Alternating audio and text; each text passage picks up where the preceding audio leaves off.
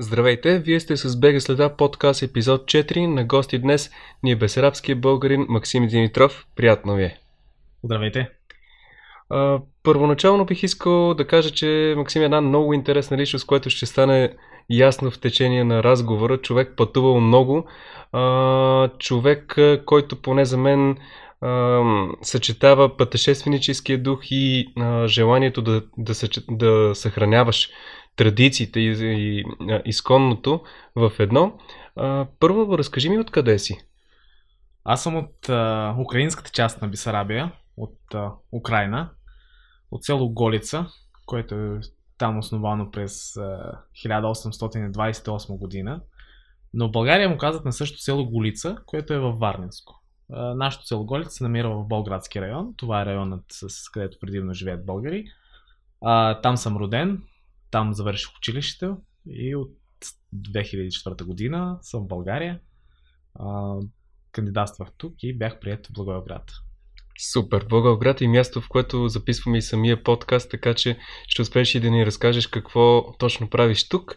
А, първо искам да те върна към Голица. Може ли да разкажеш малко повече какъв е живота там? Как, аз съм бил в а, някои от селата в Болградския регион. Това, което ми направи впечатление, е, че а, пътищата до тях не са от най-хубавите. Вътре пътищата са хубави, т.е. трудно се достига до самото село. Как стигаме до Горлица, например? Както и много села в Украина, така и в България, Голица има същата съдба. За голямо съжаление, младите хора напускат селото. Ние търсим по-лесен или по-достъпен, по-комфортен живот в други места, в по-големи населени места. За съжаление, економически е достатъчно слабо, може да се работи земеделие, обаче ние младите не предпочитаме тази работа, гледаме да се развиваме в някакви други области. Иначе за селото на времето се е било от най, едно от най-силните с много земя. И по време на формирането на така наречените колхози, когато Голица е била част от Съветски съюз, а, ние сме имали училище, в което са учили на две смени и горните класове, 10 и 11 клас, са идвали от съседните села, от Самбатър, от Пандаклия и от Задонаевка дори имало, имало ученици. И на времето има, имало голям колхоз, произвежда се вино, имало много крави, овце, всякакъв вид животни. Обаче след това занепада економиката, тъй като селското стопанство знаем го, че не е винаги приоритет на държавите. И съответно хората започват да търсят по-хубав начин на живот в големите градове. И към този момент населението драстично е паднало. Може да се следи по училището.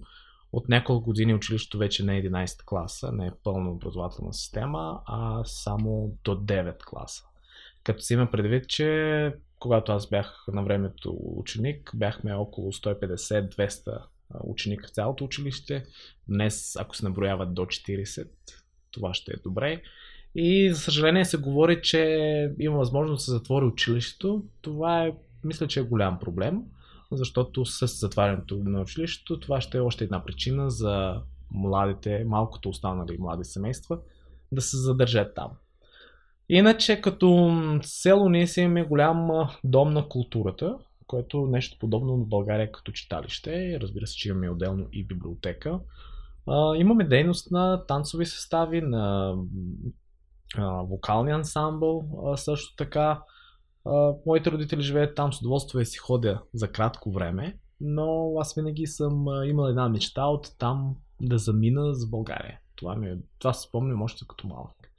Е, като родно място, нали, мило ми е, а, обаче не се виждам там да продължавам живота си. Също така и а, моите брати и сестра ми също те ми живеят на село, както и много други съученици, приятели, всички са заминали там. А самият етнически състав на селото е бесарабски. Етническият състав на селото е, са българи. Това си го знам още от малък, защото като малък си слушам, слушах телевизията тогава или радиото и винаги ми е било интересно защо по телевизията и по радиото говорят на друг език, а не на български. А, голяма част от нашето население, мисля, че над 95% са българи. Всички тези а, хора, които идват извън а, Одеска област или извън нашата етнична група, те един вид се вливат, научават езика. Дали са украинци, руснаци, молдовци по националност. Живейки в селото няма начин да не научиш български, защото аз мога да кажа, че до 9 клас не съм бил в състояние да водя разговор на руски язик без грешки. Защото всичко ни се обясняваше на български, на наш диалект, не на литературен. Но нали, обучението е било на руски, частично на украински. Но все пак помежду си, между часи, понякога дори учителят по математика ни обясняваше някои неща на български. Така че за мен това село си е българско и да, в момента има този процес, че идват а, украински думи, идват руски думи. И това е свързано с а, това, че тогава, когато са преселвали преди 200 години, има един речник, който е липсвал поради, нали, нямаше дълго развита технология и думите, които тогава не съществували, ние днес ги знаем на руски или на украински, а в селото не ги знаят точно на български, които се използват в България. А, какво е по принцип в момента да си безарабски българин? А, в смисъл да, да за, въпросът ми е към хората, които живеят там. А, поне при, до мене в момента по новините достигат информация, че Украина, например, се опитва да а, отдели Болградска област като регион, а, да наложи някакви ограничения. Мисля, че имаше някакви такива спорове сега през последните месеци това са само заявления от политически характер. Нямат никакво основание да съществуват тези опасения. Зависи как се подхожда. От гледна страна на закона, това, което представя Украина, от Бога да кажа и да твърдя, и а, няма друга версия, от 1991 година на българската общност, живееща на територията на Украина, се дават много права в това число да се учи език, да се спазват културите, да има дейност, а, а, дружествата, културните дружества в тази насока. И да, в последен момент, когато започна да се променя закона за, в България, всъщност не в България, а, закона в Украина за езиковите за младсенствата, а, определени политици използват успешно тази ситуация да дойдат и да кажат в България, че нас не притесняват да ни говорим език. А, общо взето за картината в Украина, да, в момента има един вид притеснение с този закон. Примерно сега а, обслужването на обществени места трябва да е на украински язик. А, като много хора не го владеят поради простата причина, че до 1991 година този език е не бил широко изучаван и имало друга пропаганда в предишния политически състав. Налагането на украински язик като общо използване в държавата започва постепенно и бавно, влизайки чрез телевизия, чрез документи, защото официалният език е украински. Обаче в Бисарабия няма да се лъжим, ние там говорим езикът, който е между, межкултурен, защото примерно а, около нас селата са български, но има и там много гагаузски села, албански села, молдовски, румънски, руски, украински. Има стари немски поселения, но всички ние помежду си говорим на един разбираем език и този разбираем език е руски. Съответно, ние имаме една голяма група хора, които с години, от след 40 година, с години там се е говорил руски и преди това.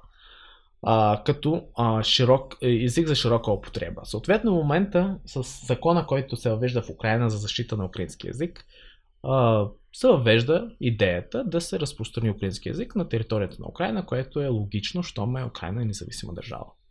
Но разбира се, че хората, които не са го учили, те са на възраст, да кажем, дори и 40 годишните не са го учили, а, макар и млади, нали, но колкото сме по на възраст, не е по-трудно да си променим мисленето и да възприемем нещо ново. А украинският език да го използваш в ежедневието си, за Бисарабия, за голяма част от Бисарабия, е нещо ново.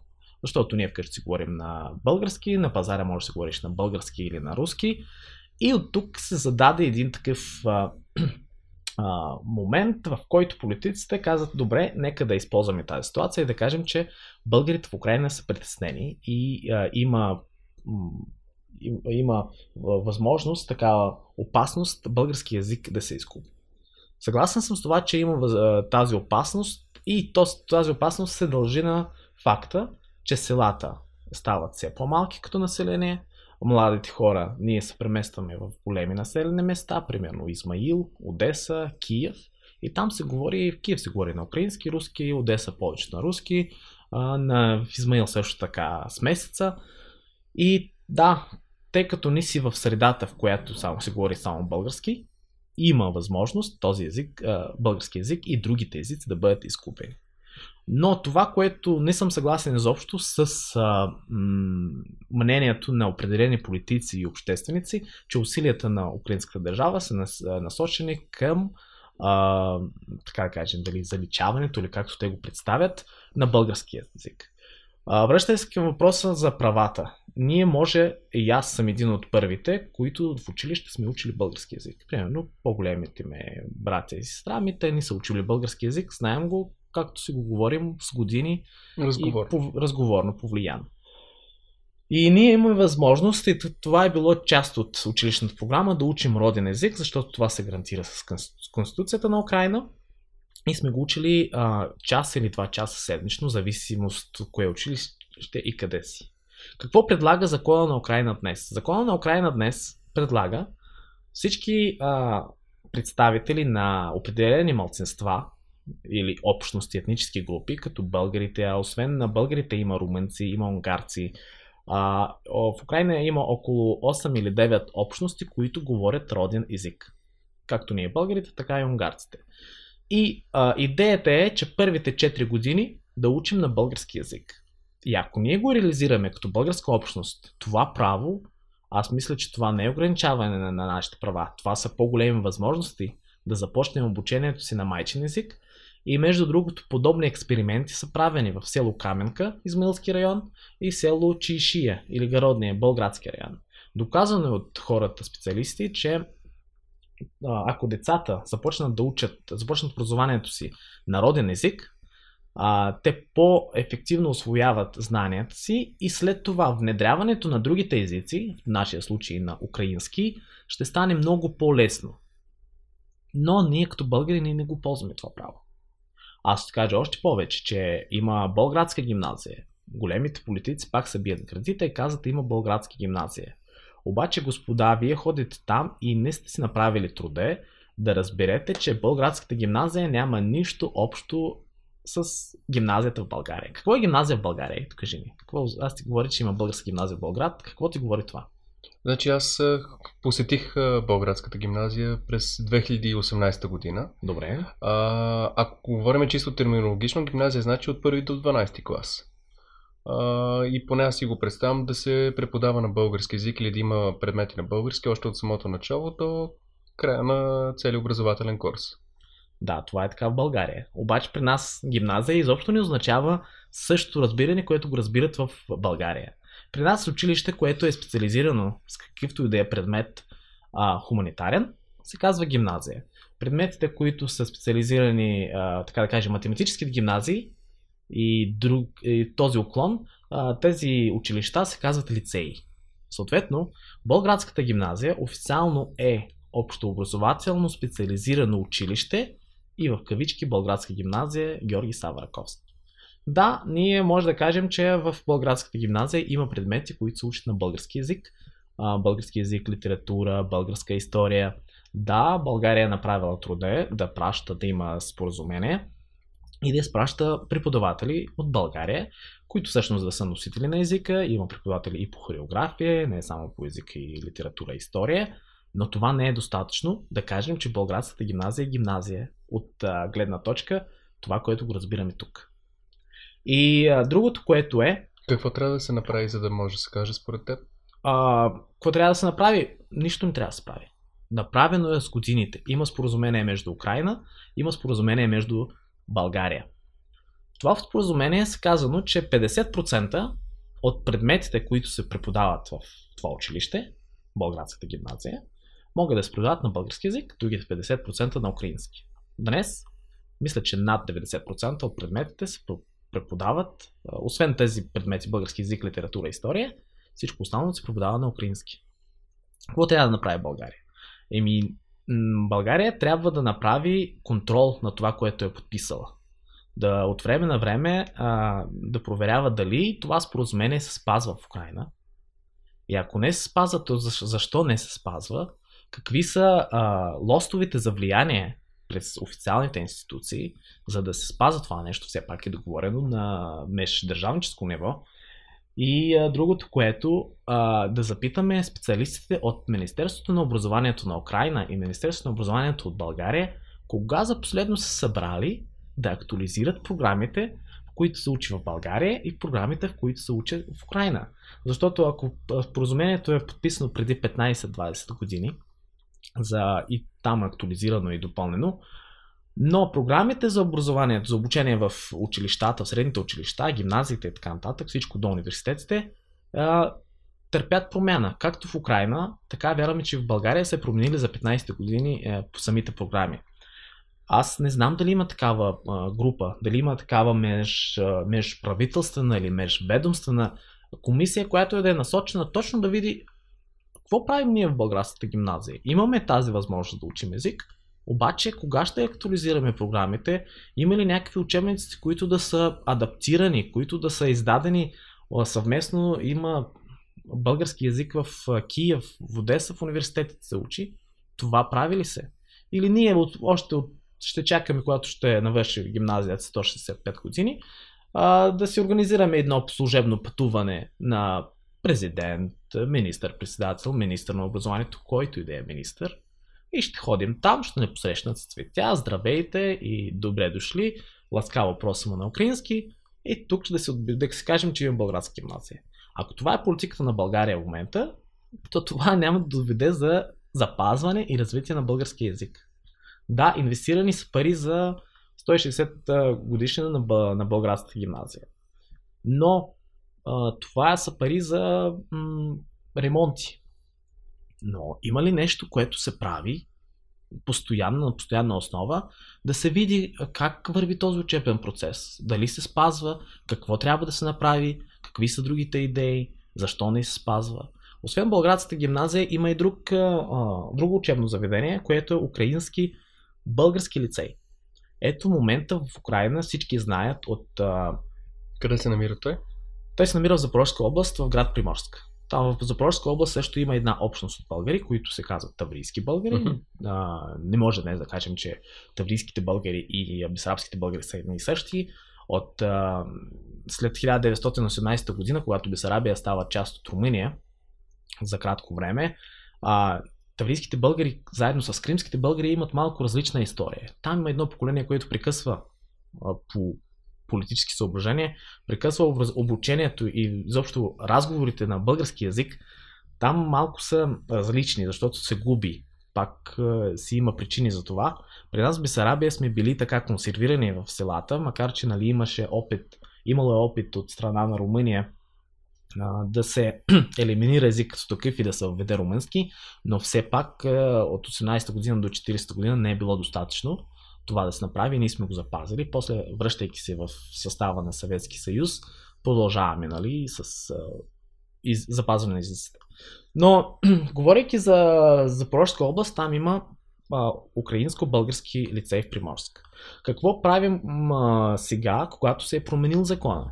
Точно за това, че закона за образованието в а, а, Украина какви са стъпките на България това да го разгледа, какви са възможностите за учене на български язик. Да, там също трябва да каже, че има човек, който се праща от България, носител на български язик, култура и така нататък.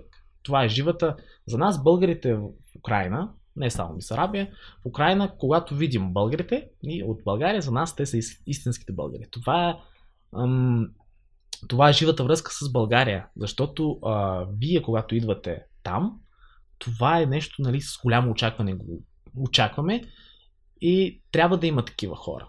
Но освен, че тези хора се пращат, трябва да има и контрол. Говори се също така за отваряне на училище на българско училище в Одеса. Одеса, да. А, по какъв начин ще го отворят? Примерно, законите на Украина не позволяват да има училище на език, който да не е украински. Съответно, пак трябва да се разгледа модела на, българ... на българските гимназии, които съществуват в а, а, България, където както казваш ти, една част от предметите да се учат на български, това е, той, той съществува. Не, няма, не трябва да отваряме топлата вода. Просто може да се актуализира, адаптира, да се създадат една комисия от представители на Украина и България и да се разбере в условията на украинското законодателство как може да функционира едно българско училище. И това може, като минимум това може да направи България. Но, за съжаление, правят се усилия, но не е достатъчно, за да има ефект.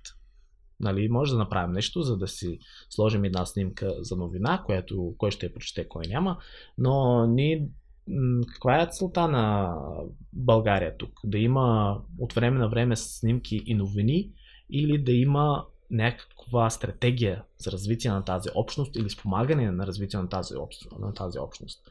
Според мен такава стратегия няма.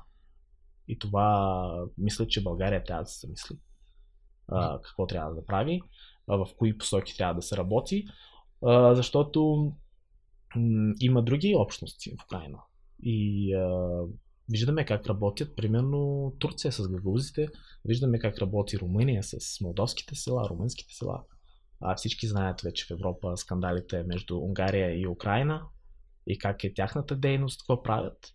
Но, за съжаление, България в тази посока, така да кажем, действа с такива обороти, които не са достатъчни. Усещам една горчевина в а, думите ти, когато говориш по тези процеси, но пък а, а, за мен е точно хората, които са от тези места, знаят най-добре болешките си и съответно това, което ми харесва, че ти го казваш, не е а по-скоро даваш вариантите как биха могли да се случат или съответно насоката, в която това би трябвало да се случи.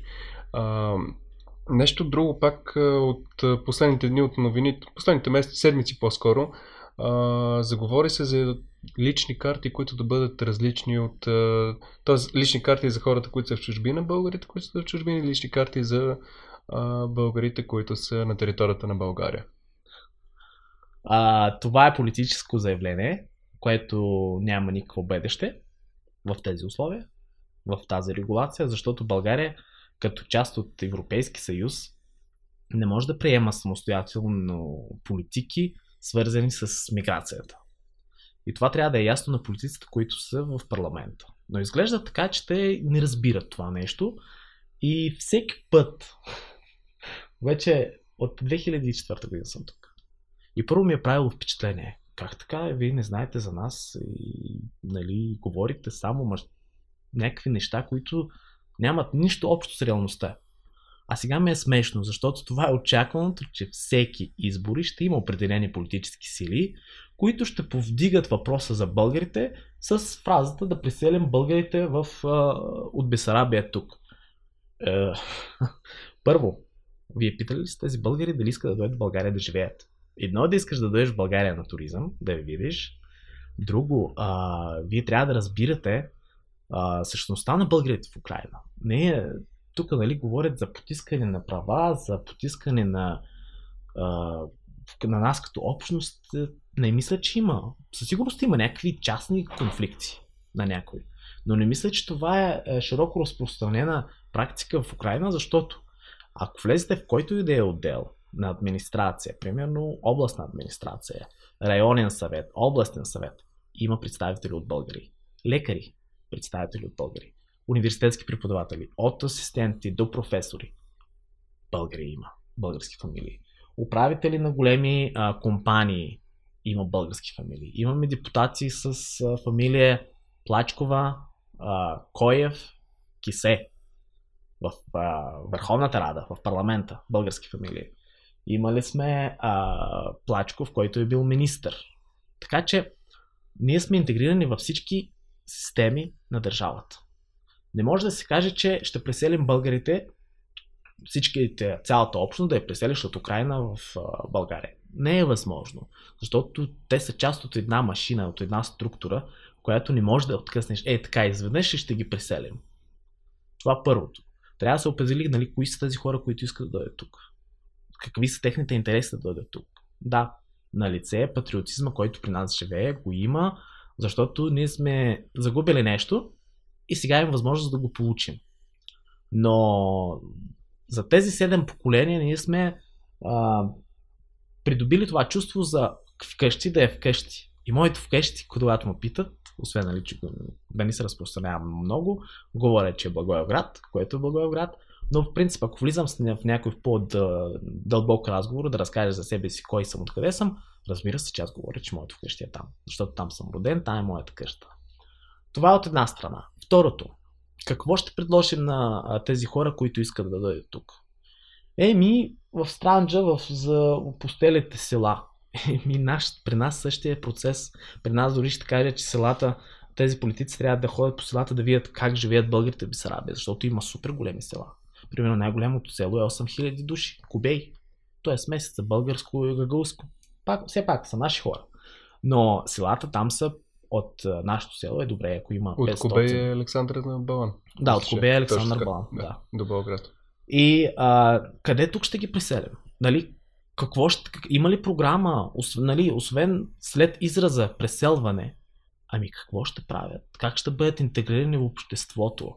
А, какви са програмите за обучение на децата? Детски градини? Инфраструктура ще има ли създадена? Ние за какво говорим? Как така, в кой век живеят те, кога не разбират ли, че по цяла Европа, по целия свят всъщност, в момента тенденцията до COVID ситуацията беше, че от малките места тръгват към големите за търсене на препитание. Ние го имаме този същи, а, не е проблем, ами да, това, това, този процес го има и при нас. И не може, според мен, е безотговорно да се дават такива политически обещания, които нямат никаква основа, освен популизъм.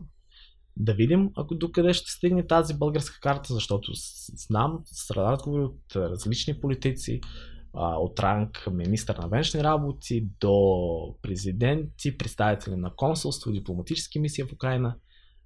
имаме информация, че този, тази карта, българин, която искат да представят, като копия на карта поляк, не може да се направи, защото България не е част от шенгенското пространство. Иначе идеята е добра. Идеята е добра, но е закъсняла с няколко години. Защото когато а, преди години в Украина се случи конфликта, а, който още продължава, имаше много хора, голяма армия от хора, които искаха да излязат от чужбина да работят. А, големите, а, големите крачи, които направяха такива държава като Полша, изобщо Европа, а, подписа споразумение за безвизово посещение на украински граждани в Европа. Това означава, че взимат си паспорта и идват тук, без каквито и да е визи, а, доказване защо идват, но с цел туризъм. Но какво направи Полша? Въведи карта на поляка, което дава възможност на украинския гражданин да влезе в държавата и да работи там. И да не, да не може да се премести, примерно, в Чехия, Германия и други държави. И за да задържи една работна ръка. И днес по официални данни, които се дава по новините, в Полша има около 2 милиона украински граждани, които работят там. Със сигурност има и от българските групи, от нашите хора там. И мисля, че България изпусна този възможност, защото все пак вярвам, че тук има сектори, в които нашите българи биха могли са, да се реализират. Има заводи в Гурково, има такива частни в България, има м- частни инициативи, но те са много локални. Няма една държавна инициатива, която да кажеш за цялата държава. Това, което ми харесва и, и хубава стъпка според мен е Пловдив. А, Пловдивския университет предоставя 30 стипендии годишно на българи от Бисарабия или украински граждани с български происход да учат, като има и програма за развитие, то им след това да, да учат IT и след това да останат в града и да работят. В което не само участва а, университета, но участва и кметството.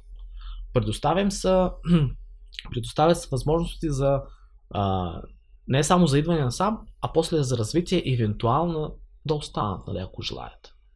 А също така имаше и завод в Гурково, където канеше хора да дойдат насам. И ако България би направила това по-рано, това ще, ще, да, ще, ще да има много хора, които да дойдат тук и да работят и да кажат, добре, България е добре, харесваме, идвайте още. Защото едно е да ти да дойдеш от България да правиш реклама, а друго е да дойде друг човек, който е работил и да каже да, съгласен съм с тези условия, в които може да, да се работи, да се живее в България и това да се чуе там. Или не съм съгласен. И м- Така че, връщай се към въпроса дали идеята е хубава. Като идея, да. Но реално погледнато, дали ще се реализира, не вярвам. Ще чакам. Добре. Нещо, което пък вие като общност, безрабските българи, са успяли много да реализирате, според мен, е да си създадете организации, с които сами да си помагате. Понякога, нали, човек трябва, за съжаление, сам да се пребори за нещо, да разпространи, да направи културни събития, да направи фестивал на безрабските българи, нещо, което да е доста мащабно. ти самия си, си бил част, не знам сега дали си още част а, от такива организации. Можеш ли да разкажеш нещо повече? Да, все още съм част от такива организации и а, имаме достатъчно много организации, които наистина работят и нашата м, дейност е насочена към а, култура и към образование.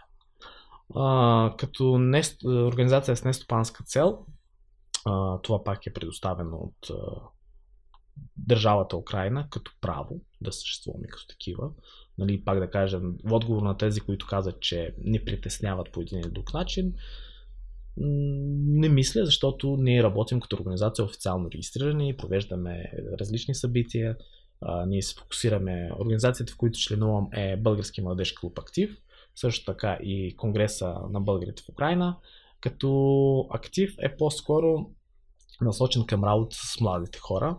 А Конгрес на българите в Украина, всъщност това е голяма организация, която обединява в себе си други организации на територията на Украина, но основната дейност, е най-важната според мен, което прави Конгреса, е образователната дейност. От 2008 година имаме неделни училища, азбуки веди, които са 6 на брой, в Одеса, в Черноморск, Измаил, Болград, също така в селата Багате, и Пандаклия, Орехов, където е Александър Маринов. Маринов да. И а, други дейности, които имахме като краткосрочни проекти, за съжаление, примерно Българският театър, който съществуваше. В момента дейността е преустановена. А, прави... Той беше в Одеса само. Той, да той, беше, да, той беше в Одеса. А, танцови състави, а, които са формирани към нашите организации и други културни проекти, които са насочени с цел популяризация на българското запълване на този а, културен вакуум, защото в началото на разговора говорих, че хората се изселват в големите градове. В Одеса мисля, че има между 50 и 70 хиляди българи с българско потекло. Съответно, намирайки, намирайки се в, в средата на, така да кажем, на големия град, липсва това, което е от вкъщи, което го помниш още. И мисля, че това е успешната, успешната реализация на нашите, на нашите проекти е благодарение на този вакуум, който бе създаден. Защото те тръгват от целно, няма го този допир с българското, а ние тук създаваме примерно български КВН, това е хумористично а, състезание събираме една зала в Дома на културата на Политехническия университет. Между 800 и 1200 човека идват да го гледат и можем да предполагаме, че те всички българи, защото ние го водим на български язик. И много други неща а, се правят, примерно довиждане Баба Марта в Одеса, което беше по инициатива тогава на консулството а, в Одеса. Така че да, ние работим. А, България в това, сигурно, ако искате с какво помага България, мисля, че не помага много. Така да кажем, нито България, нито Украина нито помагат, но и ни пречат.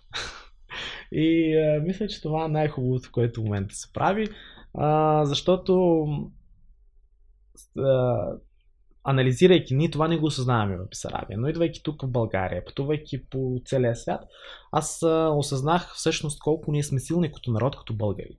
Защото в различни а, условия, след 200 години сме успели да запазим този корен, който е наш, да прорасте, да имаме а, уважение към а, България, към езика, към а, културата и да имаме желание това да го развиваме и да го популяризираме.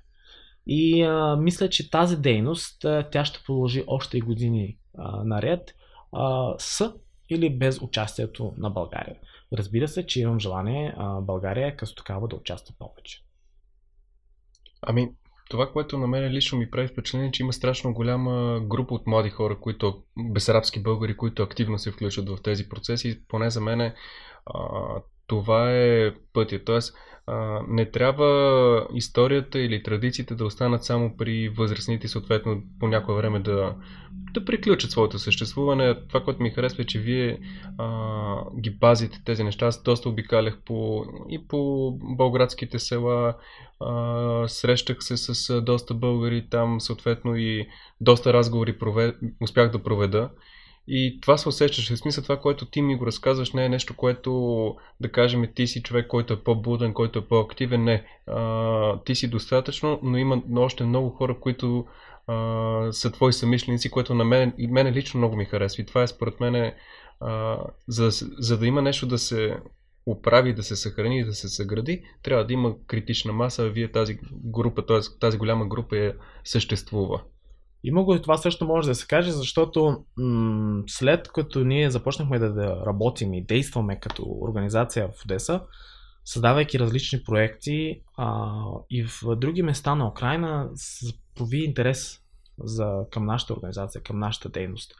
А, примерно имаме един събор, който правим от 2008 година до момента и се казва Есть контакт, един вид е събор на село, извън по корените на някои от българските села там, и който има елементи на културни прояви, на концер, концертна програма, така да кажем, освен нали, забавленията, яденето, пиенето, дискотеките, които са, но така с чисто българска тематика. И в тези мероприятия участват хора м- около между 80 и 120 човека. И участвахме, дори правихме международно участие с българи от Молдова, защото ние с Молдова сме разделени само с една граница, иначе преди са, хората са ходили свободно. Другото, което го правим в момента всъщност, днес заминават за Западна Украина да карат ски и правим и зимна среща. Карат на ски една голяма група, около 50 човека от Западна Украина в един от курортите. Там се кара ски, събират се заедно. На местните хора им е интересно и питат тези хора дали са дошли от България или не са. И а, когато виждаш, че не си сам, и има и други хора, а, мисля, че тази инициатива е набира една вълна и го възприемаш за нормално, а не нещо като диво, защото какво правят те със сигурност, знам, че ще го направят а, по време на пътуването. Ето влака спира на една от карите, те излизат, спира там с 20 минути, те излизат, нашите пеят, танцуват хоро, взимат българското знаме. И за нас това е, това сме ние, това е нашата идентичност. Но със сигурност, да, трябва да се каже, че идентичност на българите е от Украина. Защото все пак може да се каже, че има малка разлика в а, нашето възпитание. Българите в България и българите в Украина а, все пак исторически погледнато от самите политически влияния, които са били на времето и процесите, които продължават в момента. Мисля, че има намеса, разбира се, но в крайна сметка, когато му питат дали има разлика между нас и вас, не, няма. Тя е еднаква, ние сме еднакви, ние сме българи. Просто а, в България много хора не са губили България като територия. В момента се говори за македонците и този конфликт, в крайна сметка, за първ път, мисля, че България за тези последни 30 години излезе и каза, ето ние сме, имаме твърда дума и имаме принцип, точка. И искаме да работим заедно, но с определени условия. И нали, запитват се хората, защо бе хора, хората, които са в Македония и за толкова кратко време успяват да отричат България и изобщо да я превръщат в какво ли не. А, за мен отговор е много прост. Хората в Македония, българите в Македония, никога не са губили България. Те просто един ден са събудили в друга държава, наречена Македония, обаче родната къща, традициите, езика, те са запазили. И да, с годините те вече имат друго мислене, друг подход към историята и така нататък, докато и, и, те нямат борба. Всъщност човека, когато а, базовите неща са материални. Те нямат борба да си върнат земята, да си върнат къщата. Никой не ги е гонил от тяхната къща. А българите в Бисарабия всъщност са били принудени да напуснат родните места и да идат в Бисарабия. И тази, и макар че нали, баба ми е родена там, моите пра, баби и прадядо, всички са родени в Бесарабия и бих си казал всеки един човек, така да кажем от съвременното общество, и ми това е моята къща, щом съм роден тук. Но по запазило се този вакуум на тази липса на България като физическо място. И това го нямало с години. И ние така сме пораснали, това е вече в нашите гени, че България ни липсва. И това е разликата между защо ние така трепетно се отнасяме към България, а, на нас, нали, макар че няма, не съм имал в семейството някой да ми каже, ти да знаеш като пораснеш си българин и това няма друго. Няма, не си спомням. Просто знам от малък, че за нас България е онова. Българията е там онова свято нещо, което, което съм се върнал. Много хубаво прозвуча, особено последното, което каза. А, една от целите ни на БГ Следа е точно да разпространяваме дейностите на българските общности извън територията на нашата държава. Съответно да говорим за хора, които са големи личности, от, произхождащи от тези места. Говорили сме в сайта ни, може да се срещнат вече и статии за Данил Николаев, за Александър Малинов, за Александър Теодоров Балан, първи ректор на Софийския университет. Може ли да ми разкаже за някоя друга личност интересна, която да, която да използваме като тема и да разкажем за нея? А, може да говорим и за Иван Колев. Бащата генерала, на българската коница. Бащата да. на българската коница. А, може да говорим за а, Фудолаки.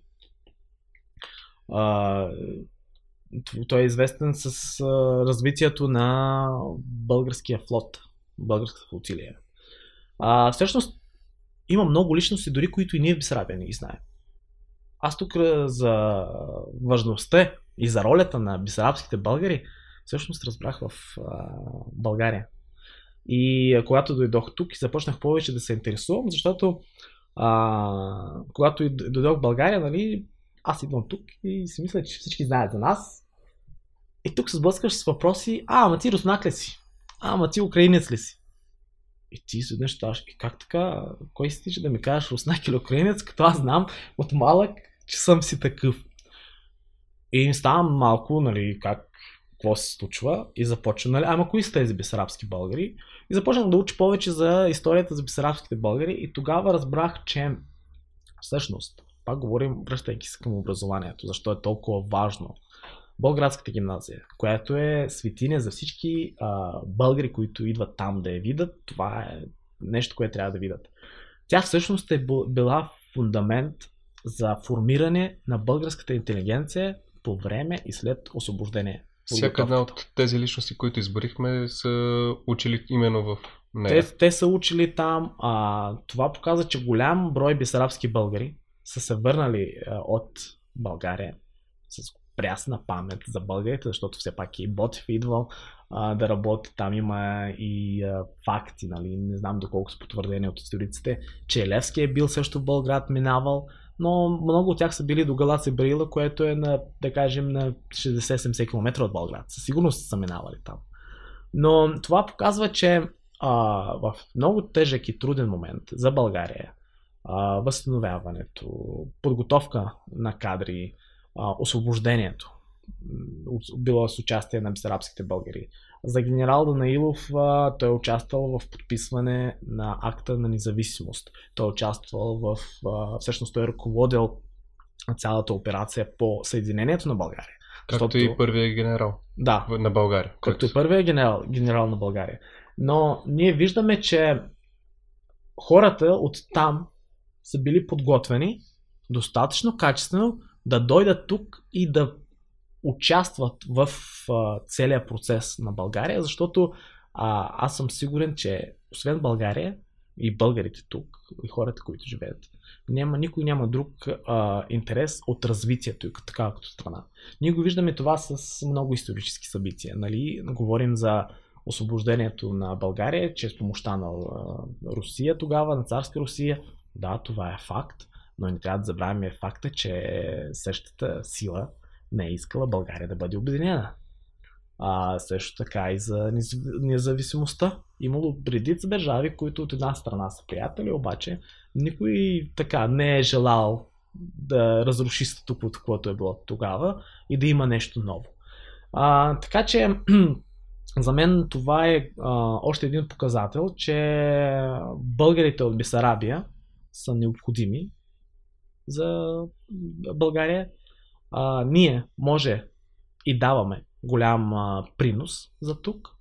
А, всеки в своята епоха по различен начин. И а, би било добре тези хора, които се считат за велики политици и а, искат да променят нещата към по-добро, да обърнат специално внимание и на това, в, с а, оглед на това в какви условия живеем, а, с а, какво могат българите от Бесарабия да бъдат полезни на България. Говорейки за Ботев, може би няма друга държава, говоря нали, за Украина като цяло, в която да съм виждал толкова много паметници на а, Ботев и в Задунаевка, и в Измаил, и в Одеса. А, със сигурност в Арцек, Арцис. Арцис, да, има, там все още не съм го посещавал, просто затова ми избяга като а, име. А, някакси има, то не е култ, но най-добре може би тази личност а, се тачи в а, Да, при вас. освен Ботев имало и други личности. А, сега няма да спомня точно фамилията, но, дори и в нашото село Голица е имало працен учител от България, който е работил там. А, това го намерих случайно в един източник на Пламен Павлов, а, в който дори бях очуден, защото винаги си мислех, че моето село е малко, оказа се, че ние имаме супер богата история. И в същото време, когато Ботев е работил в Зоднаевка, в нашото село е имал учител от а, България. И предположенията на историците че и в други села е имало, просто Ботев като личност толкова известна а, е останал в паметта на хората. И аз това си го обяснявам с факта, че освен, че той е учил в Одеса, в Одеса са учили и други хора, други представители на България, които са дошли да учат там и са върнали в Николаев и така нататък. А, но Ботев е бил, мога да кажа, е бил с хората, защото той първо нали, учил там, в Одеса, след а, този период се мести в Задунаевка да работи, назначен е за учител. А, и след неговото учителстване а, в архивите в Белград Нестровски, защото Задунаевка тогава принадлежала към този административен, та- тази административна единица, има, м, а, има данни, че нивото на образование на селото се е повишило. Защото пак ние говорим за едно село, което е българско и има човек, който ги учи на българско четмо и писмо. Със сигурност а, нивото на образование не е било същото като днес, но в условията, в които те тогава са живели, а, това е било, бил голям принос. След това той работи и в Измаил. Така че а, Ботев е бил на няколко места, със сигурност е пътувал по другите села, това не мога да го кажем сега, но може да, може да се предположи. Но той е бил на няколко места и има, така да кажем, няколко а, ключови а, локации, в които го познават, помня се за неговата дейност и това е станало в народната памет. И мисля, че този а, личността на Ботев е а, не конфликтна по някакъв начин, за да има два, два различни подхода към неговата дейност, какво е направил. Така си, обичаме си го, знаем за него и мисля, че това ще продължи нататък. Тук бих искал да спомена, че музея в а, Задунаевка е страшно интересен. Аз имах удоволствието да представя книгата си, книгата ми на мен и на Теодор Борисов там. А, и мога да кажа, че това беше едно от най-хубавите ми представения, защото да, хората, които бяха там, не бяха много. А, но когато говорихме за България, когато им описвахме другите места, защото те си ги знаят местата в Украина, аз исках да им разкажа за местата, които са в Испания, в... А, просто да пътуваме по Европа с за България. А, най-грубо казано. И те, самите им, а, в очите им имаше плам. В смисъл, то се усещаше и а, раз, разговорът там, мисъл, при всичките ми посещения и в а, Задунаевка, а, и в а, Островния, съседното село, бабата, нали, на Бабата. български бабата, да, а, и в а, Измаил, Значи това са най-дългите като време, но най-приятните представяния, просто защото а, там хората усещат как имат нужда да си говорим за България, да си говорим за... Не бяха оплаквания, в смисъл не идваше някой да ми каже, ние тук не можем, нямаме пари, нямаме еди си. Да, виждам, че не е най-големия стандарт там, но хората говориха за култура, за личности, а, рецитираха стихотворения, смисъл нещо, което поне мене лично много ме а, разчувства едно, но и а, мотивира да продължаваме да, а, да разпространяваме тази култура. Еми, това показва още веднъж, че, нали, макар че тук, пак да кажа, може би да звучи малко негативно, а, но съм събрал толкова, да кажем, негатив точно към, адресиран към политиците, които лансират идеи, без да са, без да са стъпвали там. Или без да има а, мостови, мостове между нас. Защото това показва, че ние още не, не се знаем. Да, ти си ходил там, знаеш за България, знаеш за Бесарабия, аз съм тук, знам за България. Но масово, като понятие да, да се опознаваме, ние още сме далеч от това ниво. И а, не може да кажеш, ай, ай сега изведнъж всички ще преселим. Не, там също се е формирала история. И това го има, този вакуум го. Защото ние, при нас, когато идват българите от Бесарабия, ни казваме, а, ти додаха, дода от България, тия са истинските българи. Ние така виждаме. Но пък понякога, понякога пък именно вие, и то не искам да кажа ние вие, а, именно хората, които за които идеята България и въобще са загубили нещо и то не е при тях, те усещат много повече каква е истинската ценност и как, как точно трябва да се пазят традициите. Поне аз така си мисля, като нещо е далече от очите и тогава е... Да, нещо, което си загубил, искаш да го върнеш. Точно. И то още знаеш, че още го има. и за това със сигурност. Да, знам за много българи, защото имам много приятели, които са пътували там. В България има страшно много хора, които се интересуват от тази тема. И знам техните впечатления. Аз дори тук в един от проектите, които пак правихме, е изложба на стари снимки и посетихме около 20 града тук в България, включително София, Благоевград, Ямбол, започнахме от Сливен, Смолен. Опитах се да я представим. Тогава работих в София и опитах се да я представим в колкото може повече места. Дори в Свиленград отидахме. Смисъл, нямаше избор, нали, голям малък град. Навсякъде, където и да има интерес. И вижда се нали, колко хората е така не разглеждат, дори понякога имаш чувство, че те разглеждат като музеен експонат. Ти казваш, чакай, аз не съм и ние всъщност ние разглеждаме България като някакъв музеен експонат, защото при а, първото ми идване на сам България през 2003 година, тогава участвах в един от конкурсите на а, Държавната агенция за българска чужбина и а, за мен това беше голяма мечта. Беше...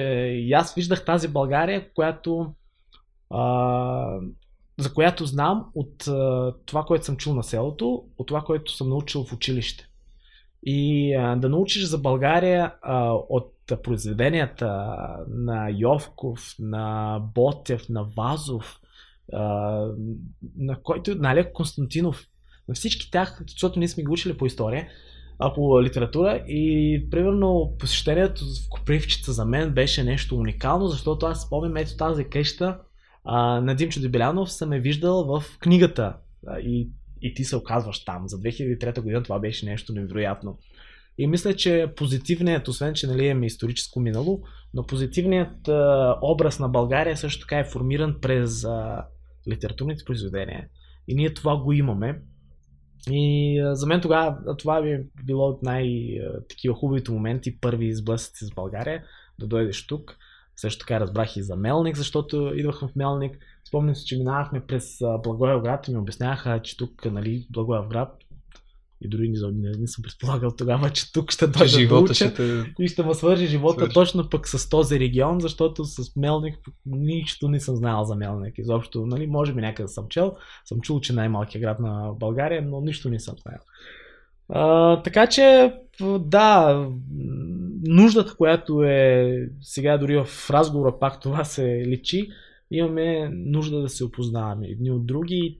Един от начините е да се правят мостови, култура, Разбира се, не трябва да говорим, да не трябва да забравяме и за економиката, защото много хора говорят нали, за култура да ви пратим учебници, костюми, всякакви идеи има от България, но от друга страна може да се обърне внимание на економиката, да се видят какви са лостовете, да се направят предприятия там. Не е необходимо да вземем всички българи, да ги докараме в България. Може би има възможност, тъй като имаме там много земи, видял си колко земя имаме при нас, и може би има възможност да се организират някакви производства, защото все пак има селско стопанство и да се използват е, стандартите и, тенден, е, и стандартите от Европейски съюз, от България, защото все пак тук много неща са стандартизирани с европейското законодателство.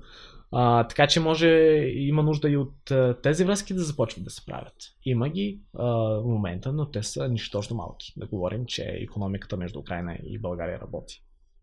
Но пък към края на нашия разговор искам да разкажем и за една любопитна история, но с доста добър край, именно откриването на паметника на Христо Ботев Одеса отново. Знаеме, че той беше откраднат.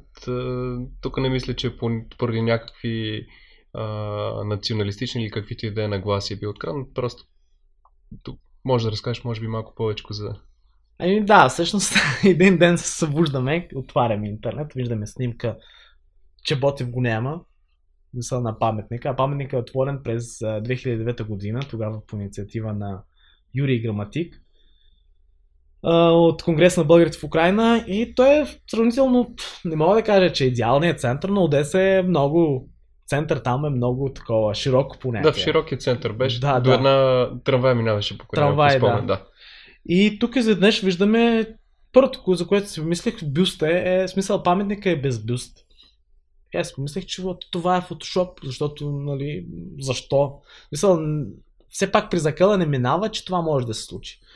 И а, после разбрахме, че всъщност са го откраднали, там беше включена и полиция, са намерили този човек, който го е взел, а, сигнализирали се, за голямо щастие се подключиха и представители на дипломатическо дипломатически представители на България от консулството. Веднага имаше и реакция на Министерството на външните работи, така че на такова голямо ниво този случай бе взет под внимание. И всъщност в рамките на няколко дни, мисля, че на два или три дни, а, успяхме да намерим паметника, да го върнем, да го поставим обратно. Но да, за съжаление, този случай има място в историята на кратката история на паметника, защото все пак той е от, така, от няколко години, по-малко, повече от 10, е там. И а, не мога да кажа що са го направили, защото след това, като той е изчезна, нали, за този човек е, беше казано от свидетеля, че е видял двама. След това има променени показания, че е само един. Но няма никакъв следствен експеримент. Един. При нас, когато го възстановявахме, а, петима човека не можаха да го дигнат, а тук да ми казват, че един човек го свалил и по някакъв начин става много странно, но това е работа нали, на органите на реде в Украина. А, в крайна сметка паметника е върнат, паметника е на място. И а, така, може би по този начин а, хубавото, че а, България разбра, че има паметник в Одеса, макар че много, много са местата, където имам паметници на Ботев но за сега е това. И искам към страшно интересно и увлекателно говориш. Аз искам накрая да завършим с нещо още не по-малко любопитно. Каза, че трябва да се, да се опознаваме все повече. А, поне според мен една култура се опознава чрез а, кулинарията, чрез а, готвенето. А, знам, че в а, безрабските българи имат много рецепти, които са си лично ваши неща, които, са си, които вие сте си а, кът, още като малки са ви предавани а, така че да тези ястия да ги усещате като изконно български. Може ли да ми споделиш някоя такава рецепта? О, най-голямото, най-голямата рецепта е за, всъщност за най-лесната манджа е и хния. Ние при нашото село казваме и ние, защото ни, използваме изобщо буквата Х в думите убаво, ляп и така нататък. А, това е или пилешка манджа, което всъщност е пилешко месо, сготвено в така да кажем, собствен сос, малко вода, малко брашно, червен пипер. Всички наши манджи трябва да бъдат кавардисани. Знаеш ли какво е кавардисан? Не. А, така. Ето нещо ново, което ще... Има ли нещо с а, сипане на вино или не? Не, няма Не. нищо общо. Трябва да Добре. ходиш в а, Родопите, защото тази година бях в Родопите няколко пъти на едно от посещенията там. Жената ми казва, ама тази манджа е кавратисана. Аз казвам, а, няма проблем. Тя, ама вие знаете ли? Казвам, да, трябва да е червена и с запръшка, нали? Тя, да, ма откъде знаете? И обясних, че при нас всичко правим и кавардисано. Ако манджата не е кавардисана, ако няма запръшка и червен пипер, дори картофи на фурна пак трябва да са с червен пипер, а, то значи, това означава, че не си добър стопанин, не си добра стопанка, който е го готвил. А, други неща, които правим е, разбира се, да, има и боб, бобина чорба, а, което, е, което слагаме и дори и малко картофи вътре. Не е задължително да е с наденица. Мисля, че боб и наденица това е нещо ново за България. А, и а, всички, примерно, зависи пак към кои празници. Примерно за Петров ден трябва да заколем младо пате а, или петле Мгм. и да направим а, пилешка манджа. И а, за Георгиов ден, за, за Велик ден също, зависи кога как се падат, а, трябва да се коли агне. Правим също така каварма, което в България а, са го позабравили, но срещам хора, които са така от по-старата генерация те казват, да, ние знаем какво е това каварма по вашия начин. Значи кавармата е всъщност овче месо, което е а, варено в лой, овче лой, в а, мас. И всъщност това се вари на бавен огън много а, дълго време и до тази степен, че когато месото започне да пада от кокала, слага се също така червен пипер, пак говорим за червения пипер, той участва навсякъде Задължително. задължително. И а, а, след това махаме всички кости, слага се и нали, люта чушка, ние му казваме пърлив пипер. А, и а, може да се яде горещо, но също така и го ядем и студено. И когато то стане студено, му го слагаме във форма сега на, нали, на пластмасова бутилка, а преди помня, че баба ми го слагала в тави. И го нарязваш и заедно. Като желирано. То не, той Или- дори не е желирано, то е много твърдо. То желираното при нас е с дърма. Но и то малко различно се прави. И правим примерно прасето. Прасето винаги се коли на Велик ден. В смисъл на, Велик е, на коледа. Само, че при нас коледа я празнуваме по другия стил. По григориански, да, Да. на, на седми. И а, примерно прасето, знаем, при нас от прасето нищо не се хвърля. От краката се прави пача. Примерно, знам, че в България, нали, като кажеш пача, е малко се използва в негативен обичам. смисъл. А, гореща пача не ядем при нас, но пачата трябва да е бистра, да е стъклена. Мисля, да, Да. да видиш деното на тази пача. Прави се нали, от а, всяка вид птица, а, но и се прави и от а, свинска глава или свински крака също се използват, като и червата на прасето се използват за бахур, за корема се използва за осмянка. Не знам дали знаеш какво е това осмянка. Значи корема на прасето го дерет, там е много сланина и го правят на едно руло. Изглежда като, да, руло, слага се черен пипер, дафинов лист, чесън и това всичко става просто уникално. Правим джумерки, а, прасето го пърлим. А, джумерки, това знаеш какво е. Не, и това е Това също. знаеш. Но очевидно ще науча много нови неща. Значи има много думи, които са от, от там от едно време. Джумерки това са пръшки. Да, пръшки вече. да, Да. режем ги, съответно а, правим мас, за да готвим в бъдеще с тази мас. А, от джумерките част от месото го пазим или го солим. В момента има фризери, го го слагаме в фризери. А, какво? Кръвавица също се прави, но не е във всяко семейство. В моето семейство не сме я правили. Правим салтисон. Това, когато вземеш стомаха на, стомаха на агнето, ние го правим за курбан. Го използваме за един вид за шкембе чорба, обаче стомаха на прасето а, му казваме бабичка или му, му правим салтисон. Слагаме там най-различни неща от самото прасе, месо, може да бъде джигер, знаеш ли какво е? Да, А, това е черния дроб. дж- да, има бял джигер. Да, да. И, и тези неща също се използват и това може да бъде салтисон. Това всичко се прави зимно време и така по диреците на, на Сайвана. В смисъл Сайван това е така една козирка, която Да, е пред, пред къщата. къщата. Да. И а, тези дървени а, рейки да ни казваме директ. А, по диреците са, всъщност директ е който подпира, но по тези дървени неща висят меса, мезета, салтисон, бахор, всичко това се ползва. Така че ние нищо, кожата също се яде. Всъщност от прасето нищо, знам, че нищо не се хвърля. Нито черва, нито нищо, нито крака. Всичко се готви. И има много неща. Примерно баница, милината, да я, за нова година или за коледа, всяко село е различно. Това се прави да сложиш задължително мързела, задължително пари да си сложат къщата. Ние при нас разпределяхме кой какво ще прави, защото имахме крава, овце, пасета, всякакъв вид домашни животни. Това също е част от така традиционната храна, която е за празниците. Но и да, нашата кухня е един вид българска, но много рядко сега се готви в пещ ние готвим по-скоро така отгоре на в един чувен, челун, а, и отгоре на огън, на плитка, на печка, което, но много рядко го слагаме в пещ. Защото с навлизането на гъста малко се промени самия производствения процес, да кажем, на храната, а, но някои неща са идентични като и в България. Направо гладнях, както ми разказа всичките тези неща. Ами, Максим, много благодаря за увлекателното а, интервю, което успяхме да направим, увлекателния разговор.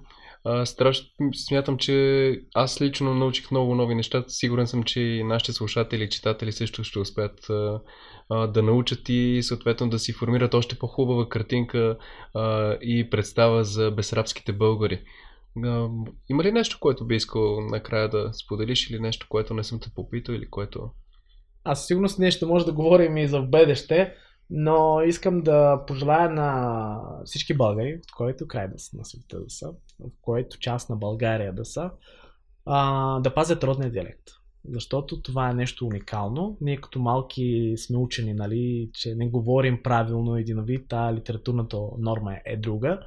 Но ето дори в разговора в момента има толкова думи, които не ги използваме, архаични и до момента се използва Бесарабия, но тук са позабравени или не се използват. Но съм сигурен, че ако идеш в родопските села, ще намериш и тези думи, които ги използваме. И мисля, че това запазването на диалектите не трябва да се разглежда като нещо негативно, а по-скоро на културно богатство. И това, което го притежаваме. Защото другите езици, за разлика от българския, няма толкова много езици с различни диалектични форми. Има ги, но това е нещо, мисля, че е уникално, така че който където и да е, дали сте от а, Разлог, Велинград, Пловдив, Силистра, Видин, Белоградчик, Велико Търново, пазете родния диалект, защото това е вашата идентификация с родното място, а литературния той го има навсякъде. Много ти благодаря. Всичко хубаво. Успех!